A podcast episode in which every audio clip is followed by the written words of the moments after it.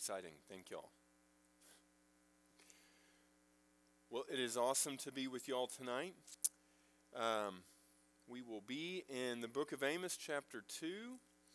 And if you're in the church's Bible, on page 1056.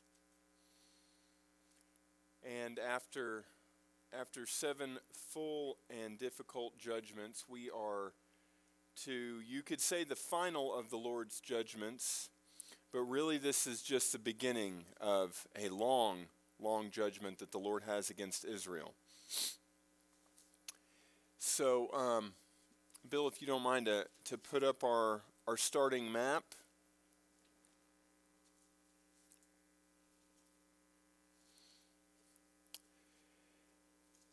So, we have here the, the last seven judgments that we have studied of cruelty and exploitation, betrayal, enmity, murder, contempt for Moab, for the king of Edom, and Judah's contempt for the Lord's law and for the Lord's ways.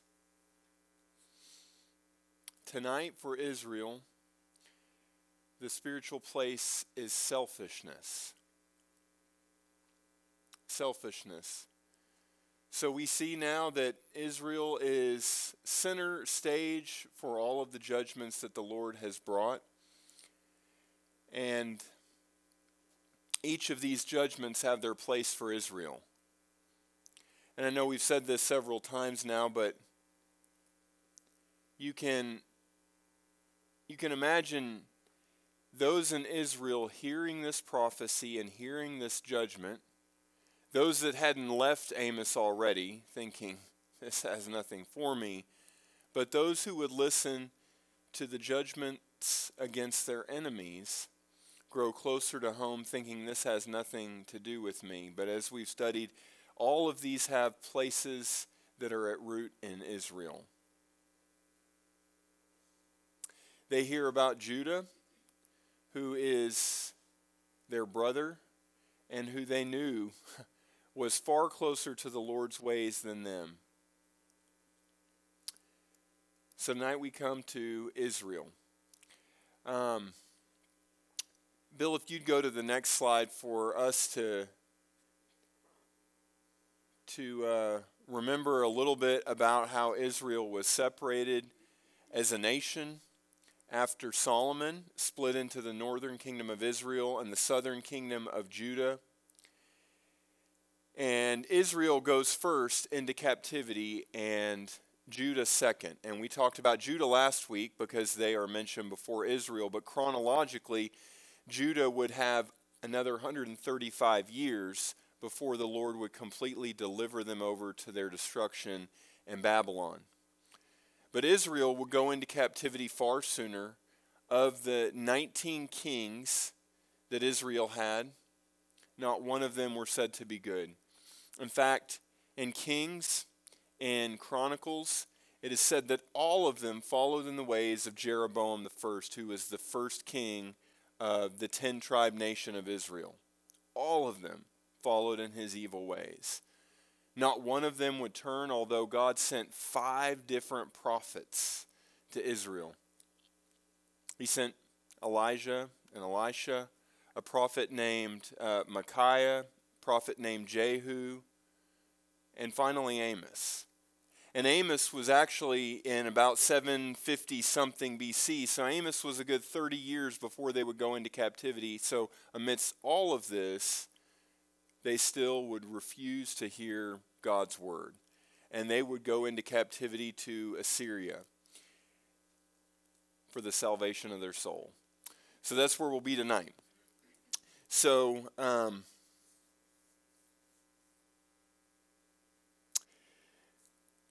as we as we said, um, and and you can leave that on. That's fine.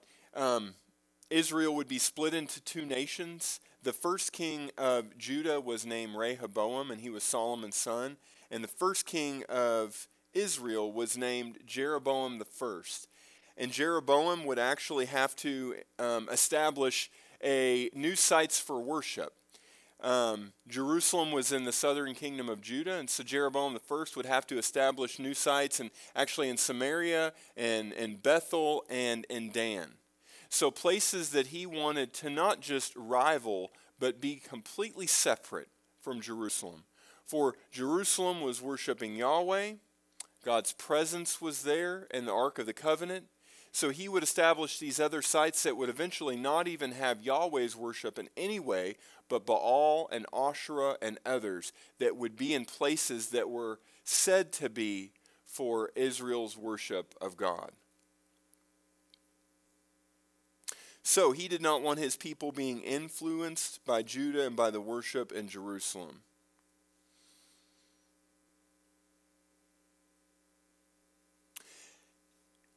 Amos is leading up to this place of Israel like a crescendo. And we read his words in English and they, they seem powerful and maybe poetic, but in Hebrew they would have been lyrical. They would have been leading up to this pinnacle judgment against Israel. And I was thinking this week that, that as he gets there, he he's kind of like Nathan, the prophet Nathan, that you remember in 2 Samuel, that he tells this parable to David.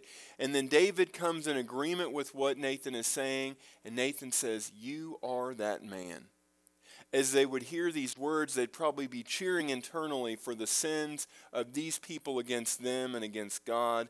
And then Amos basically, You are that man, them. So if you turn and we look in we look in Amos chapter 2, if you have subheadings in your Bible, they probably begin for the judgment on Judah, which is just a few verses, like all of the passages we've read before. And then it shows the, the judgment on Israel, which is from verse 6 to verse 16. So a much larger, much larger judgment than the others. Amos gives 10 whole verses, which are really just the prologue, the opening statements, like a prosecution attorney in the courtroom, that is really just laying out the very basic details that he will unravel and unfold.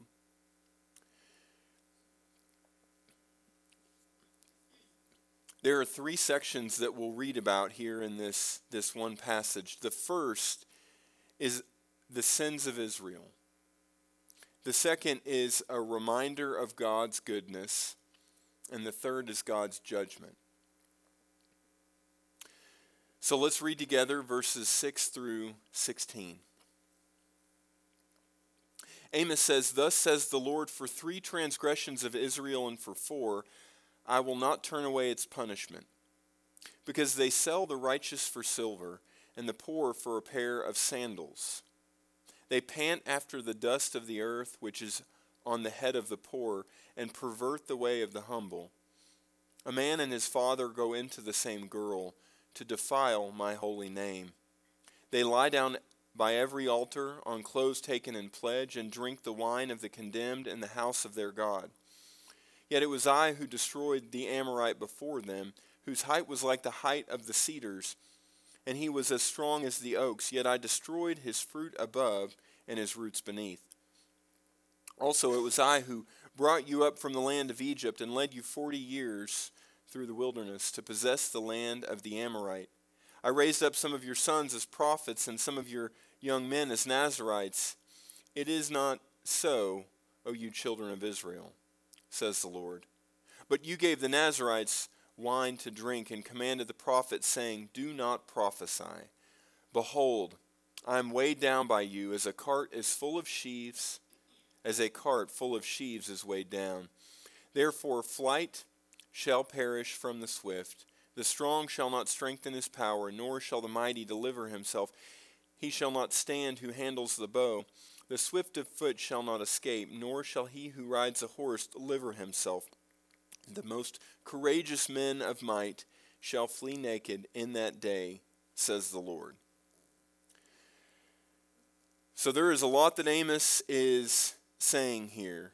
And like I said, this is really uh, the, the language that Amos begins to use, starting here with Israel, is legal language. If we could see the, the Hebrew, we could see that, that he is, he's not even the attorney. He is the person announcing the one who is the attorney bringing judgment. He is the one who is the bailiff taking away the defendant, and he is the judge who is ruling and presiding. But he is going to offer these opening statements to set the stage for what is to come. So, this first section is just a few verses in 6 and 7 and in 8, and these are the sins that Amos says God has against Israel. Amos follows suit for his previous words. He says, For three transgressions of Israel and four. To hear this now eight times must almost just be like nails on a chalkboard to those in Israel, hearing this again and again and again, and now knowing that it is turned to them and that the fullness of all of the sins of those have been mentioned have now come upon them, and their sins are greater than those of the world. For three transgressions of Israel and for four, I will not turn away its punishment. So, there are eight indictments of sin that Amos brings against them. Eight.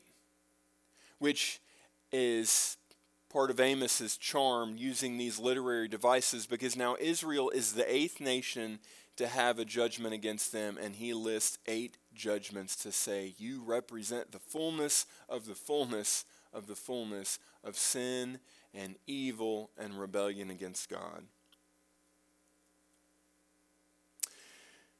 So we're going to look at each of these these eight, and I believe that a message could be given on each one of these eight, but we won't do that tonight as I was studying these, I, I had a, a, a, scripture in Deuteronomy for nearly every one of these because for each of these indictments that Amos has, there is a scripture that God had, had warned him in his law to say, don't do these things. So instead of reading all of these eight, I want to read one large body that encompasses all of these. So turn with me to Deuteronomy chapter 10.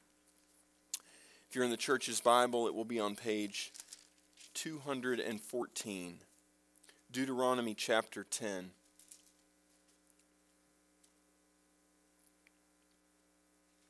It's amazing because in, in just 10 verses that we'll read, it really sets forth the, the precedent, if you will, to use a legal term, against all of the sins and crimes that Amos will hold Israel accountable for. And all of these sins are addressed multiple other times just within the book of Deuteronomy. We'll begin reading in verse 12 and we'll read through verse 22. Amos says in verse 12, my, my, my subheading in my Bible actually says the essence of the law. It says, And now, Israel, what does the Lord your God require of you but to fear the Lord your God, to walk in all his ways, to love him, to serve him, to love the Lord your God with all your heart, with all your soul, and to keep his commandments of the Lord and his statutes, which I command you today for your good? Indeed, heaven and the highest heavens belong to the Lord your God, also the earth with all that is in it. The Lord delighted only in your fathers to love them. He chose them, their descendants after them, you above all peoples, as it is this day. Therefore, circumcise the foreskin of your heart and be stiff necked no longer. For the Lord your God is God of gods and Lord of lords, and the great God, mighty and awesome, who shows no partiality nor takes a bribe. He administers justice for the fatherless and the widow. He loves the stranger, giving food, giving him food and clothing. Therefore love the stranger, for you were strangers in the land of Egypt. You shall fear the Lord your God, you shall serve him, and to his name you shall hold fast and take oaths in his name.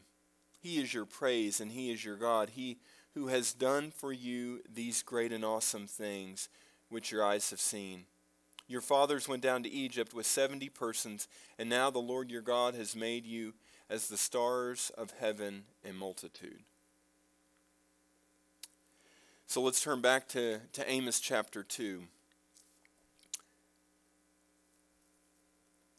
The first thing that, that Amos shares is he's going to talk about those who would punish the poor.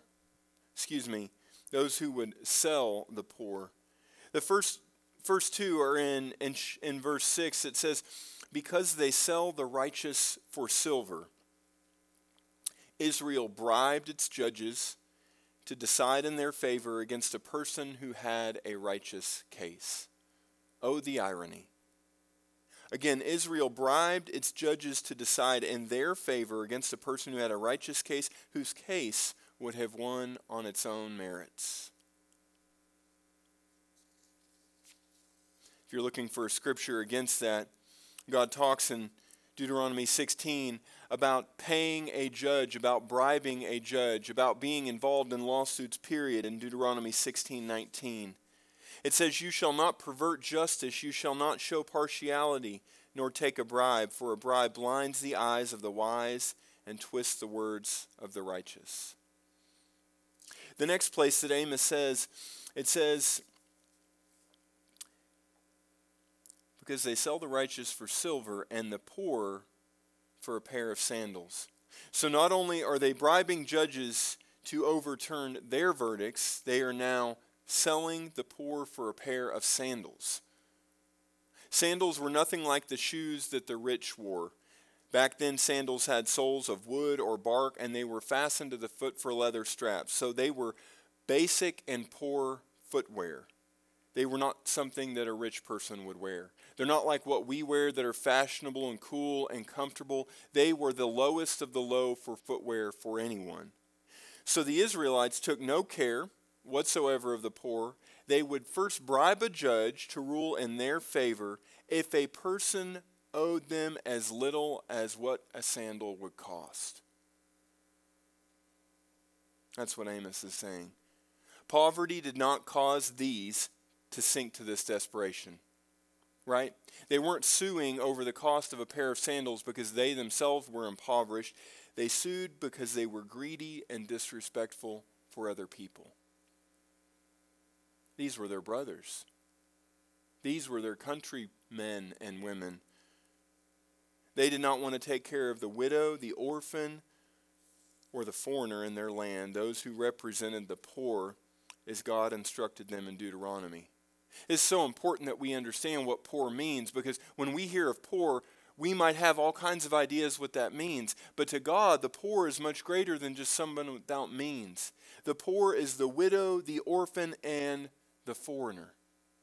Anyone who has what we doesn't have what we do have. In Deuteronomy 24, I'll just read this, but in Deuteronomy 24, 19 through 22, it says, When you reap the harvest in your field, and forget a sheaf in the field, you shall not go back to get it. It shall be for the stranger, the fatherless, and the widow, right? So if we are working in our day and we lose some money perhaps on the ground, we should not go back for it. We should leave it for the orphan, the fatherless, and the widow, the poor. That the Lord your God may bless you in all the work of your hands. When you beat down the olive trees, when you you shall not go over the boughs again. It shall be for the stranger, the fatherless, and the widow. When you gather the grapes of your vineyard, you shall not glean it afterward. It shall be for the stranger, the fatherless, and the widow.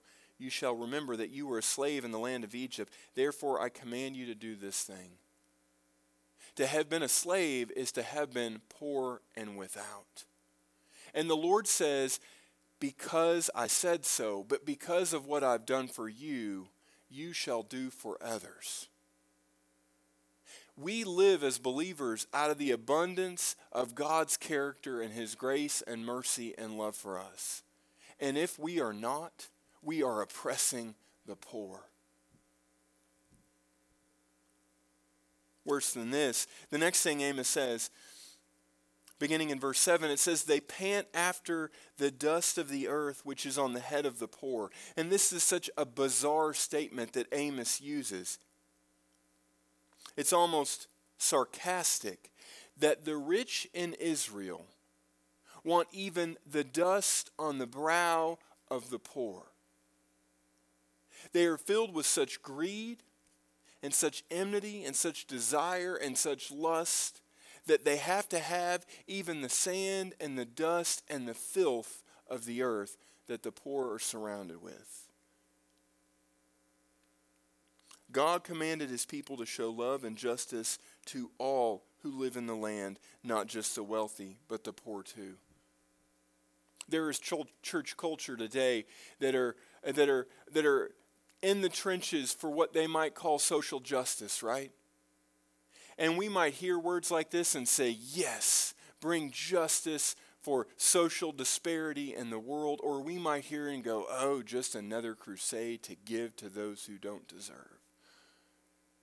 Neither of which thought is the heart of the Father.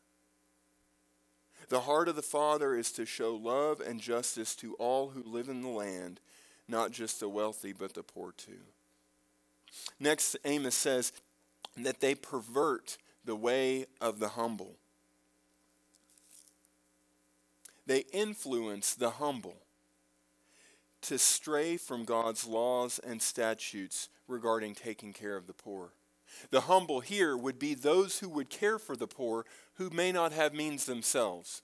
So we've got the wealthy and the rich that Amos is prophesying against, and we have the poor over here who are being trampled upon, and we might have those in the middle who have so, no such means but care for the poor anyway. And Amos says these rich are looking to deceive and draw away these humble from caring for God's people and keeping his laws and his ways. They were no better than the kings and the pagan nations around them who followed their own desires. The people of Israel abused the poor and corrupted the judicial system of their nation. They broke God's laws, set up to let them live in peace and contentment. The people of Israel influenced people to stray from God's laws and statutes and lead them to mistreat the poor. As we hear these things, I mean, this sounds far greater than the things that we have read about these other nations that don't know better, right? They have nothing for their model, we could say, but other nations who do such poor things. But God's people were called to be a city on a hill. They were called to be a light unto the world, to welcome the fatherless, the widow, the orphan, the stranger into God's fold, that they might come to know God and others might come to know God. And these have refused God's ways. Next, Amos says, A man and his father go into the same girl. Oh. Fathers and sons resorted to going to the same girl.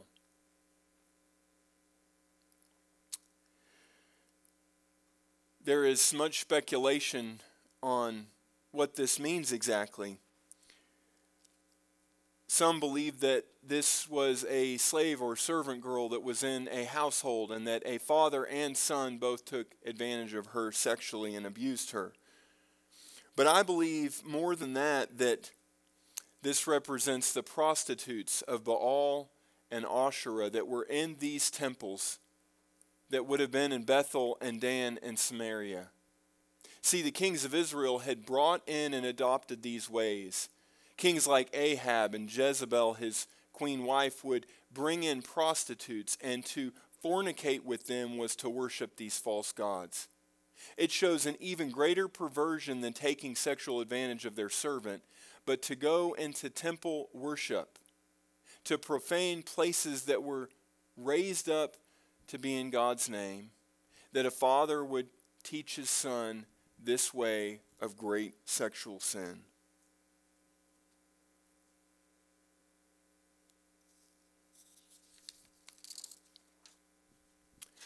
The next one that Amos says is to defile my holy name.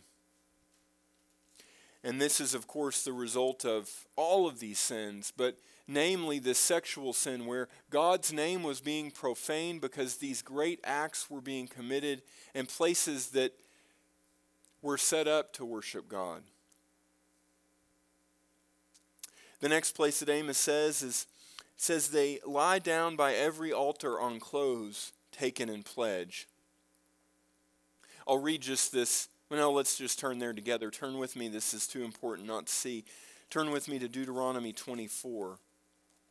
And the church's Bible will be on page 229. Deuteronomy 24.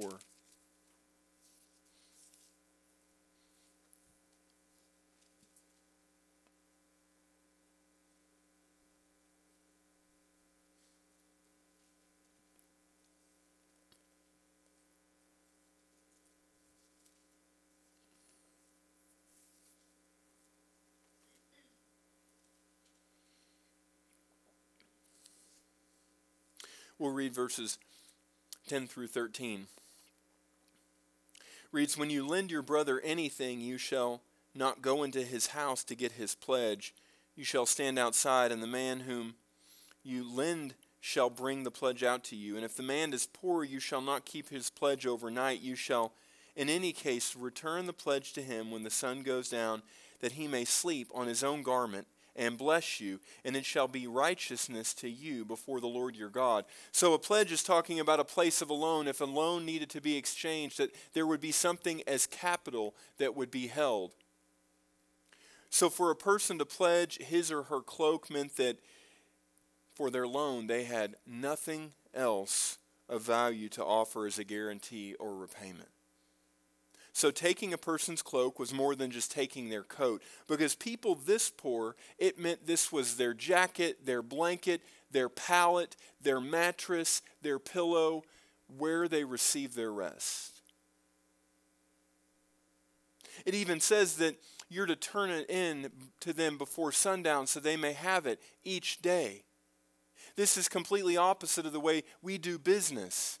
We hold people accountable to our laws and our ways and our judgments for how we should be treated. God did not want for his people and the foreigners who lived in Israel this kind of unnecessary hardship and burden. Besides this, says that they were using their cloak to lay down beside every altar.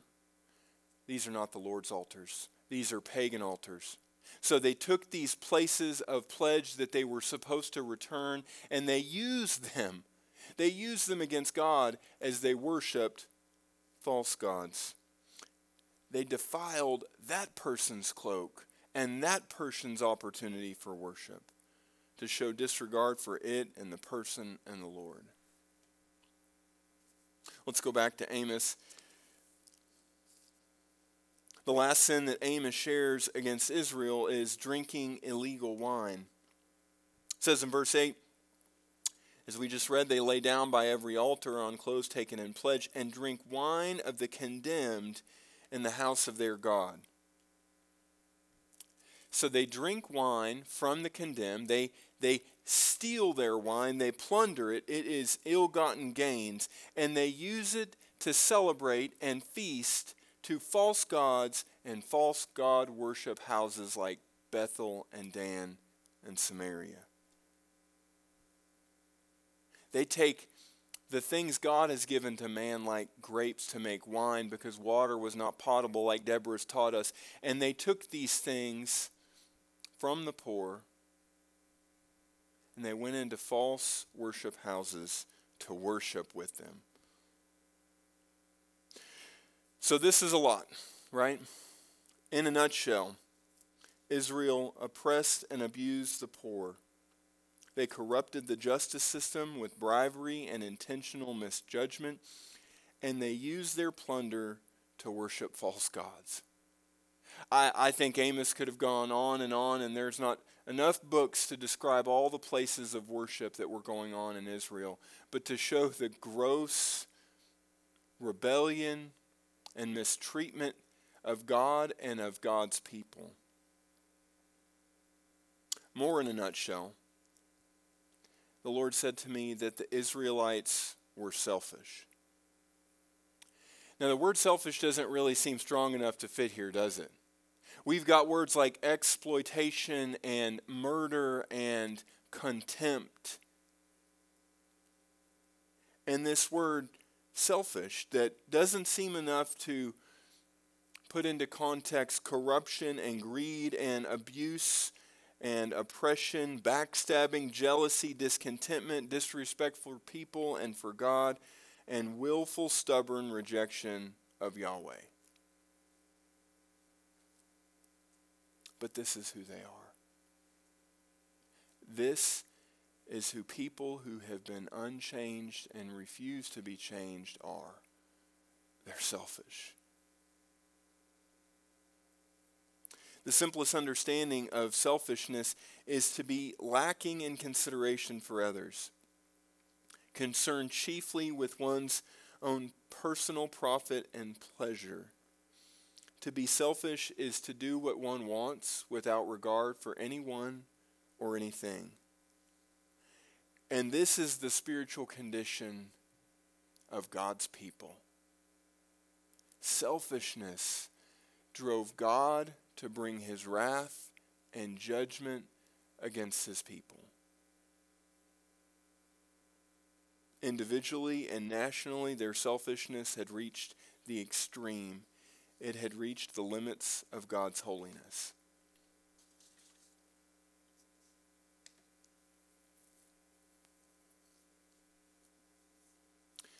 So there's a little more here we'll look at in Amos chapter 2. The next section is section is verses 9 through 12. And we'll go through this pretty pretty quickly. God reminds the Israelites of what he had done for them and who he made them to be. So the first thing it says is that in verse 9 it says, Yet it is I. Now maybe I should pause here for a second. This is the first of the judgments that Amos gives, where after the judgment, Amos reminds the judgee of who their God is. So Amos pauses from all of this great sin to say, Have you forgotten me? I am the God who delivered you into Canaan. He says, It was I who destroyed the Amorite before them. Now, the Amorite is a people that, that really encompasses who, who lived in Canaan when Israel came in there. In Genesis, we could read in chapter 10 where it says that the Amorite lived in Canaan when God is talking to Abraham. So God drove out the Amorite. He drove out those from the land. The Amorites were those that, Amos says here, whose height was like the height of cedars. These people had great ego and great pride and thought that none could overtake them. And in this great land in Canaan, God drove them out before Israel. Yet I destroyed his, excuse me, and he was as strong as the oaks, yet I destroyed his fruit above and his roots beneath. Also, it was I who brought you up out of the land of Egypt and led you forty years in the wilderness to possess the land of the Amorite. We know all this, right? This is, this is one of many pictures of God's salvation that God sees the Israelite when they are the poor when they are the oppressed, when they are in slavery, and he drives out the Amorite from the land, and he gives them the land of the Amorite to possess it. It says this in so many ways to possess the land of the Amorite. It's not their land, it is what God gave them. They didn't deserve it. He reminds them that this is who he is. He added to it that the provided leaders and messengers that God sent to guide them and help them to understand this, His will. He raised up prophets and spokespeople. It says in 11, I raised up some of your sons as prophets. They weren't holy people, they were people who God made holy.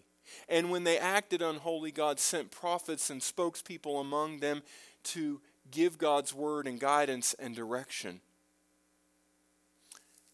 Goes on to say, and some of your young men as Nazarites. And we know that Nazarites were those who, who didn't shave their head and they didn't drink wine so as to not be corrupted by the things of the world. And it was a picture that they were like Levites, a special people that were set apart and they were known as those who followed God, so they were sought after for direction. But the Israelites wouldn't have it. They corrupted them to drink wine and to shave their heads and to conform to their ways because they really didn't want the ways of God in Israel. The Lord provided everything they needed, including their leaders. He gave them food and drink and manna and cloud and pillar. And God provided his promise to their own land, their inheritance. He made them a nation to themselves to call him his children. And what did they do in spite of these reminders? They said, Get out. It says after that, it says, But you gave to the Nazarites wine to drink and commanded the prophets, saying, Do not prophesy.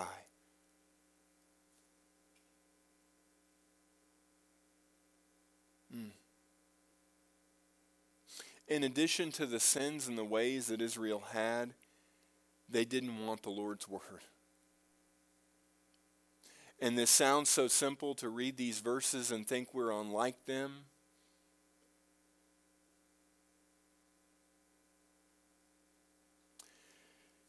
To this, Amos has the Lord's judgment, the Lord's verdict.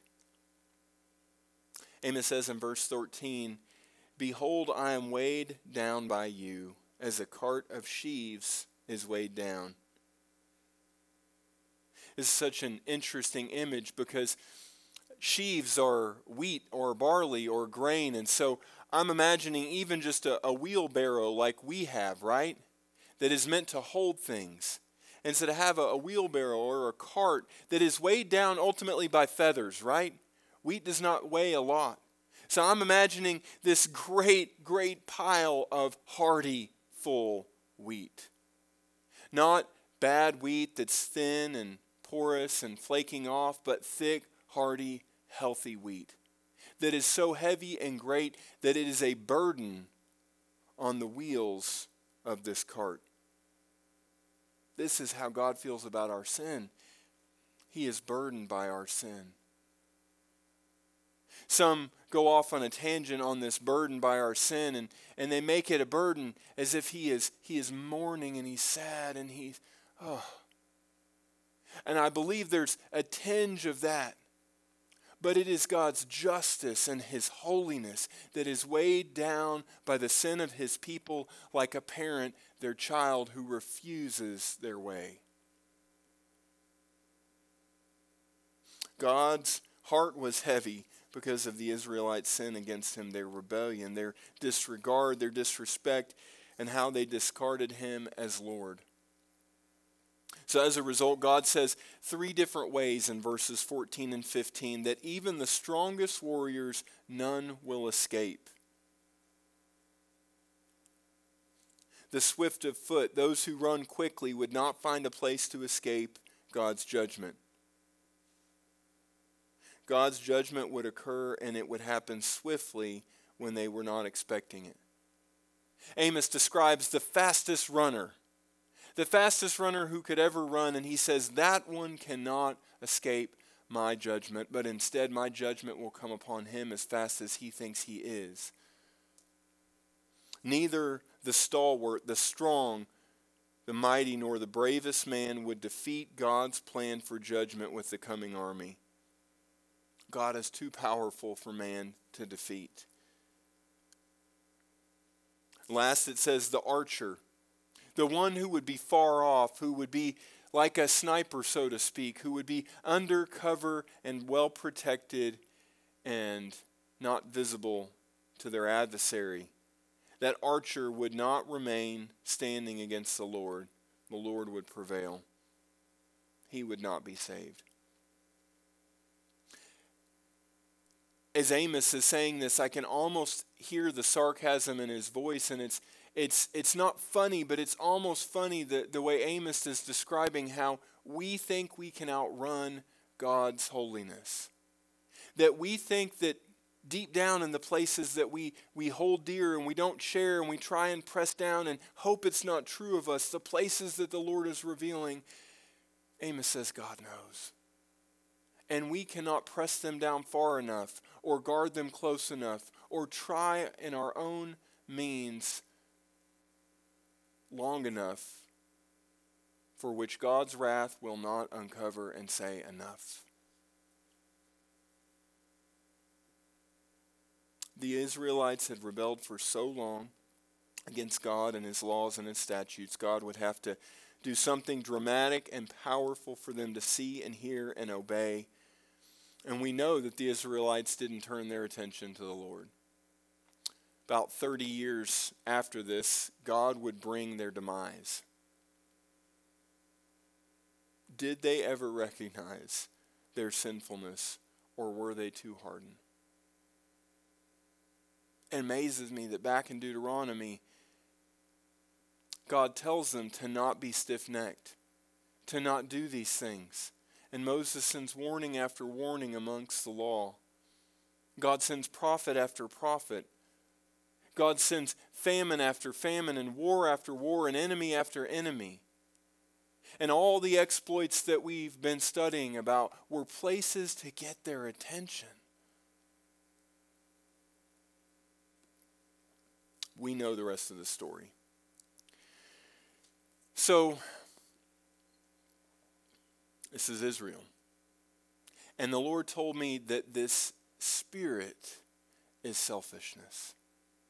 It's not just a place of selfishness, it's not just a people who are selfish, it is a spirit. So when Paul says these were given for our examples, I see that clearer and clearer. They were given for our examples, not just that we wouldn't be like them, right? That's what I've heard my entire life. Don't repeat their mistakes.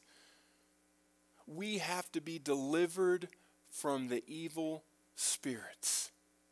Jesus came around casting out unclean spirits and demons and places of immorality among those who were in the crowd, who listened to him teach, who were of Israel and of Judah, and like Paul, Hebrew of Hebrews. And Jesus knew that for their lives to change, they had to be delivered. And so it is with Israel, and so it is with us. Hmm as I read back through these verses in 6 through 8, and I think, how could such a people do this? Selfishness. Not like we have boiled it down to where it seems okay, well, I know I'm a little selfish, or they're a lot of selfish, or if that person wasn't so selfish.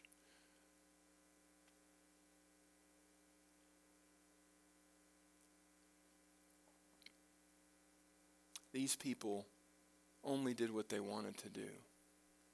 They only did what brought them pleasure. They only cared for who brought them satisfaction. They only loved the God who scratched their ears. Mm.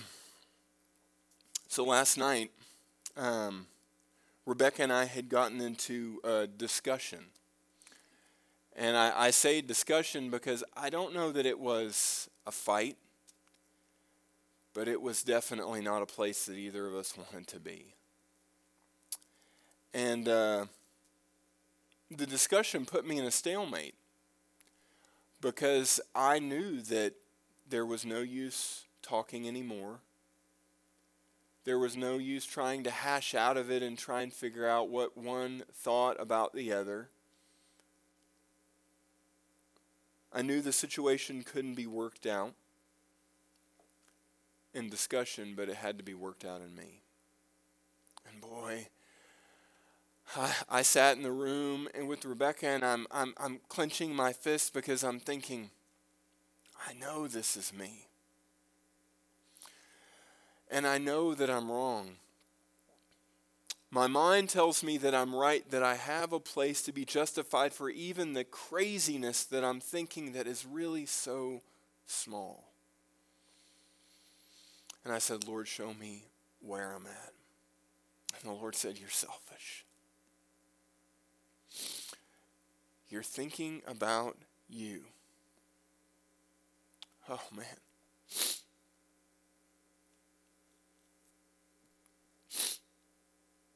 Here's what the Lord showed me selfishness keeps us from fully keeping the Lord's commandments. I believe that there are a lot of people in full salvation, life saving grace, filled with God's Holy Spirit who have a spirit of selfishness. And selfishness robs from God and neighbor. It robs from robs God from his high and only place in our lives and it robs from neighbor because we don't see others according to his love. This is Israel. They have robbed God of his high place, and they have destroyed their neighbor because they don't know how to love like God loves. Jesus tells us in Matthew 22 the greatest commandments are to love the Lord your God with all your heart, with all your soul, and with all your mind, and to love your neighbor as yourself. And we cannot pursue God's great commandments with a heart filled with selfishness. And whether it is a fragment or a plank, a heart with selfishness is a heart against God's ways. I pray that we would heed God's word for Israel and his desire for his followers. Amen.